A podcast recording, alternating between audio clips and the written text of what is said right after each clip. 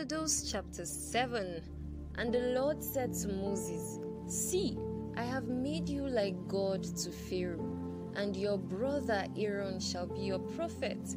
You shall speak all that I command you, and your brother Aaron shall tell Pharaoh to let the people of Israel go out of his land. But I will harden Pharaoh's heart and though I multiply my signs and wonders in the land of Egypt, Pharaoh will not listen to you. Then I will lay my hand on Egypt and bring my host, my people, the children of Israel, out of the land of Egypt by the great acts of judgment. The Egyptians shall know that I am the Lord when I stretch out my hand against Egypt and bring out the people of Israel from among them. Moses and Aaron did so. They did just as the Lord commanded them. Now Moses was 80 years old and Aaron 83 years old when they spoke to Pharaoh. Then the Lord said to Moses and Aaron, When Pharaoh says to you, Prove yourselves by working a miracle, then you shall say to Aaron, Take your staff and cast it down before Pharaoh, that it may become a serpent. So Moses and Aaron went to Pharaoh and did just as the Lord commanded. Aaron cast down his staff before Pharaoh and his servants, and it became a serpent. Then Pharaoh summoned the wise men and the sorcerers, and they, the magicians of Egypt, also did the same by their secret arts. For each man cast down his staff, and they became serpents.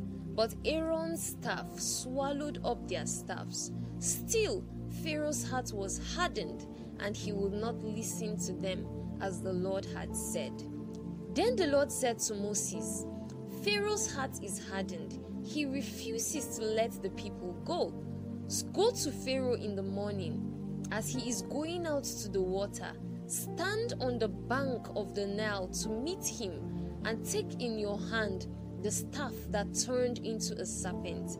And you shall say to him, The Lord, the God of the Hebrews, sent me to you, saying, Let my people go, that they may serve me in the wilderness.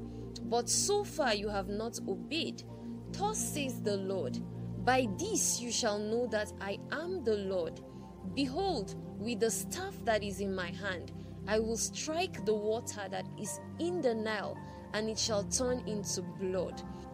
The fish in the Nile shall die, and the Nile will stink, and the Egyptians will grow weary of drinking water from the Nile. And the Lord said to Moses, Say to Aaron, Take your staff and stretch out your hand over the waters of Egypt, over their rivers, their canals, and their ponds and all their pools of water, so that they may become blood. And there shall be blood throughout all the land of Egypt, even in vessels of wood and in vessels of stone. Moses and Aaron did as the Lord commanded. In the sight of Pharaoh and in the sight of his servants, he lifted up the staff and struck the water in the Nile, and all the water in the Nile turned into blood and the fish in the Nile died, and the Nile stank, so that the Egyptians could not drink water from the Nile. There was blood throughout all the land of Egypt, but the magicians of Egypt did the same by their secret arts. So Pharaoh's heart remained hardened, and he would not listen to them as the Lord had said. Pharaoh turned and went into his house, and he did not take even this to heart. And all the Egyptians dug along the Nile for water to drink, for they could not drink the water of the Nile. Seven full days passed after the Lord had struck the Nile.